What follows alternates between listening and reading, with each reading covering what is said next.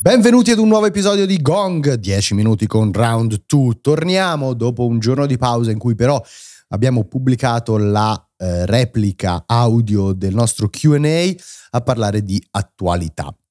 Eh, cominciamo commentando L'inevitabile. esatto. inevitabile, ormai insomma attesissimo leak di Ubisoft. In realtà non commentiamo il leak in sé. Anche perché sapete che non ci piace farlo e ieri quando si è iniziato a parlare noi non eravamo anche in diretta, abbiamo tralasciato la cosa. Però commentiamo il fatto che sia nuovamente successo e anche, se vogliamo, una strategia diversa con cui il publisher stavolta ha reagito a questo leak. Di che cosa stiamo parlando? Stiamo parlando del nuovo Assassin's Creed eh, che avrebbe dovuto essere presentato ufficialmente il 10 di settembre durante l'Ubisoft Forward, ma appunto eh, come sempre è stato anticipato da una fuga di notizie. In particolare è arrivato sul web eh, l'artwork, quello che viene definito la key art, ok? L'artwork eh, del, del, nuovo capitolo eh, con il nome Assassin's Creed Mirage.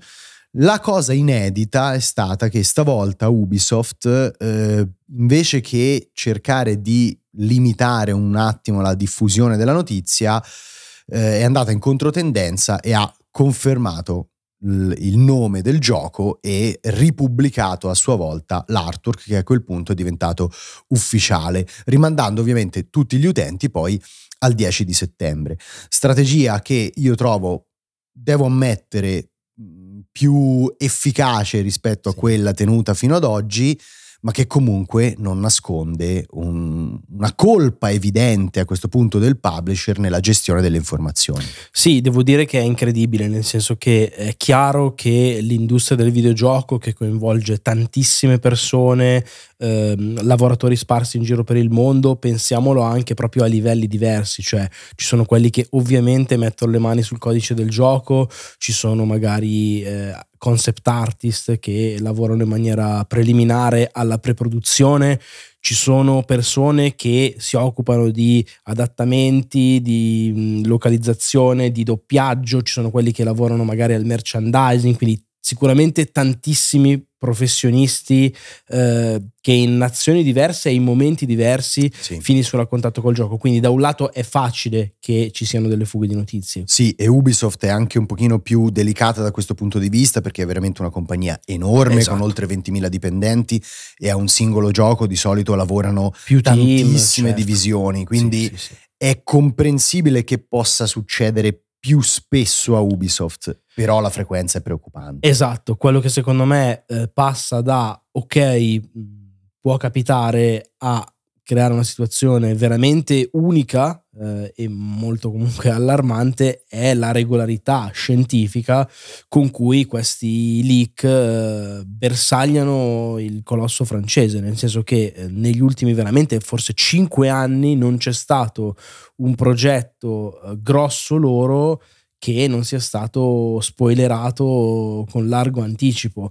E un conto tra l'altro sono a volte degli autogol che vengono fatti dagli stessi publisher. Pensiamo quest'estate a uh, The Last of Us Parte 1 uh, pubblicato da Sony stessa sul uh, sito di PlayStation a poche ore dall'annuncio all'interno del, dell'evento di Kili. Ma forse anche Sparks of Hope era apparso sul Nintendo sì, Store. bravo, esatto. Sì, sì, esatto. Sparks of Hope aveva fatto la stessa cosa con Ubisoft, quindi cioè, se lo sono autoliccati e vabbè, lì può essere diciamo una cosa e anche per Sparks of Hope era stato a poche ore da... Sì quando invece succede con Assassin's Creed a giorni da eventi importanti, cioè in questo caso l'evento del 10 di settembre, eh, si sicuramente concentrerà in larghissima parte su Assassin's Creed e questo sarebbe stato probabilmente uno dei picchi, dei momenti più importanti eh, dell'appuntamento stesso, è quando succede così Sicuramente è un peccato perché ci sono eh, persone che lavorano al marketing e che magari da mesi, anzi senza magari, che da mesi preparavano un appuntamento del genere, che se lo vedono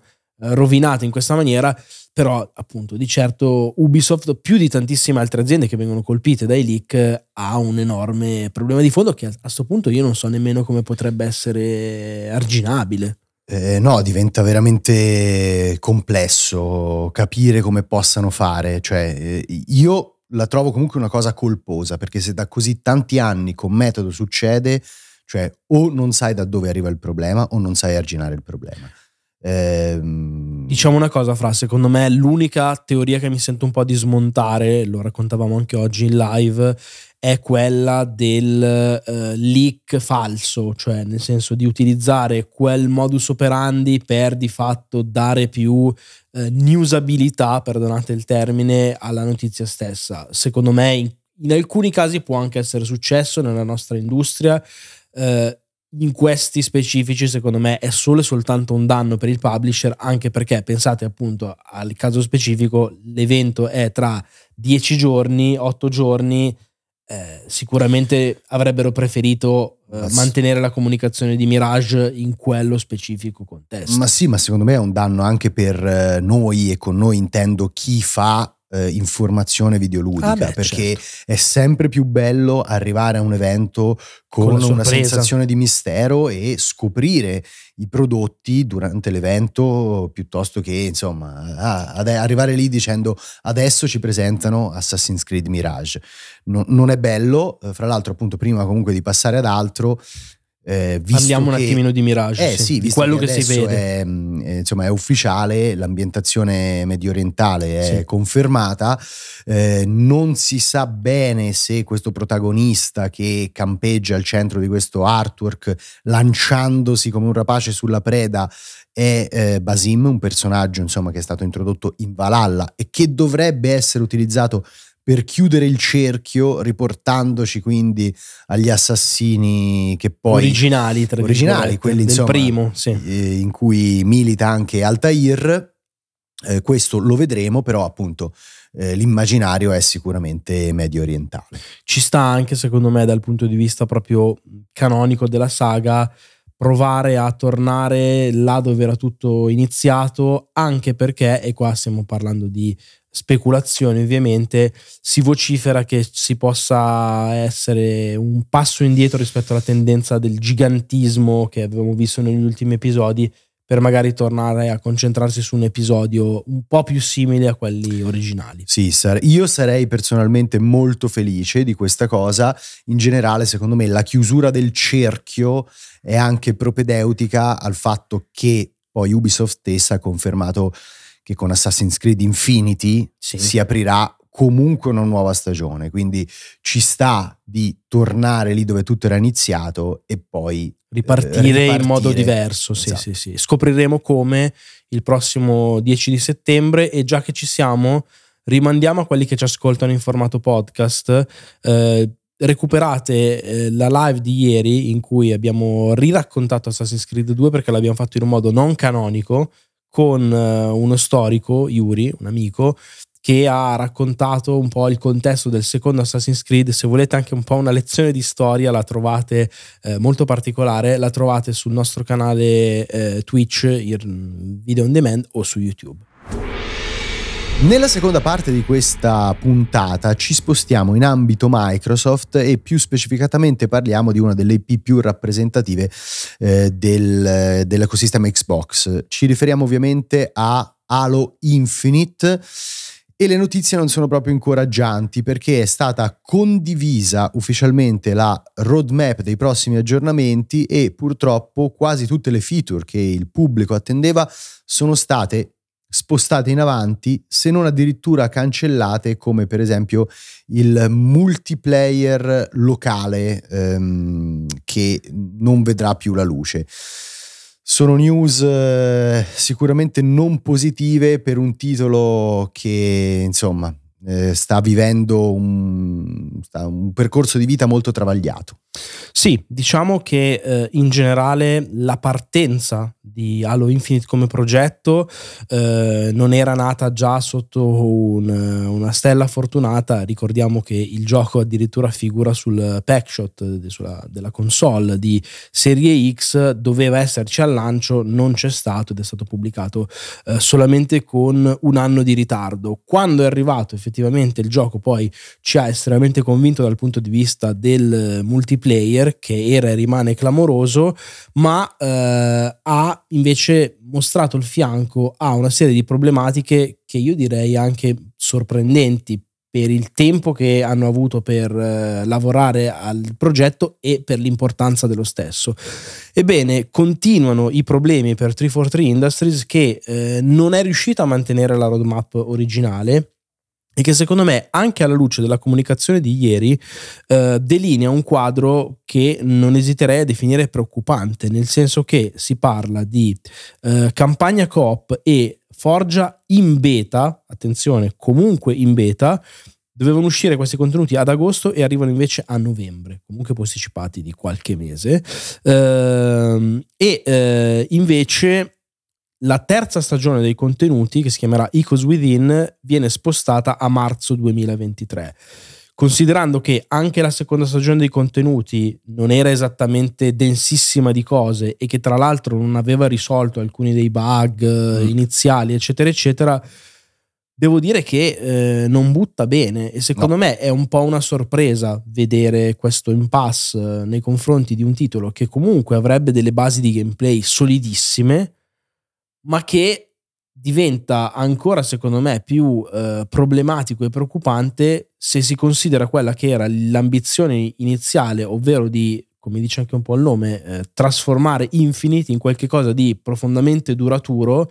Si era parlato addirittura di dieci anni e sì. qui stiamo facendo fatica a, a reggere dieci mesi. Sì, eh, sì. Perché quello che voglio anche invitarti a commentare magari fra è soprattutto un po' il disinteresse che mi sembra che ci sia attorno a, ad Halo Infinite, che non è riuscito proprio a, a lasciare il segno. No, sono, sono, d'accordo, è un prodotto che a livello insomma, di, di, gameplay ha fatto vedere ottime cose, soprattutto nel multiplayer, eh, che in, in, potenza era una delle cose più fresche e divertenti nell'ambito degli shooter online eh, però poi non è stato assolutamente supportato né da una pubblicazione costante esatto. di contenuti, ma secondo me neanche da una comunicazione da parte di Microsoft che ha un po' tirato i remi in barca, non lo so, l'ha lanciato e poi non, non l'ha supportato come dovrebbe, secondo me non ha non è riuscita a attivare e conservare la community anche di fan storici.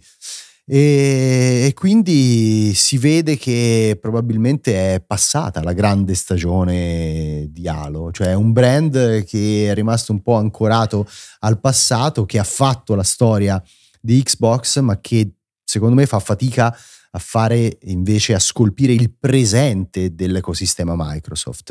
E fra se fa fatica a scolpire il presente, figuriamoci a scolpire il futuro. Eh, figuriamoci assolutamente. Eh, fra l'altro, insomma, questa roadmap, quello che un po' mi preoccupa è il fatto che la Forgia arrivi in beta a novembre, ma che durante la stagione eh, successiva, quindi fino a marzo, vengano continuati, eh, cioè sia continuato a citare un Forge Beta Update. Quindi secondo me la fase di beta che loro presuppongono per la Forgia sarà lunga, estesa e duratura e chissà quando finirà e chissà se riuscirà davvero a rilanciare questo multiplayer che sembra in costante emorragia di utenti. Aggiungo un'ultimissima cosa, mi lascia anche perplesso proprio nel, nella grafica che loro hanno utilizzato con, per condividere questa roadmap, il fatto che la quantità anche per dire di mappe che vengono sì. menzionate, di armi, eccetera. Cioè si parla di contenuti in arrivo da qui alla prossima primavera, ma non è che sono decine di cose che tu dici, vabbè, arrivano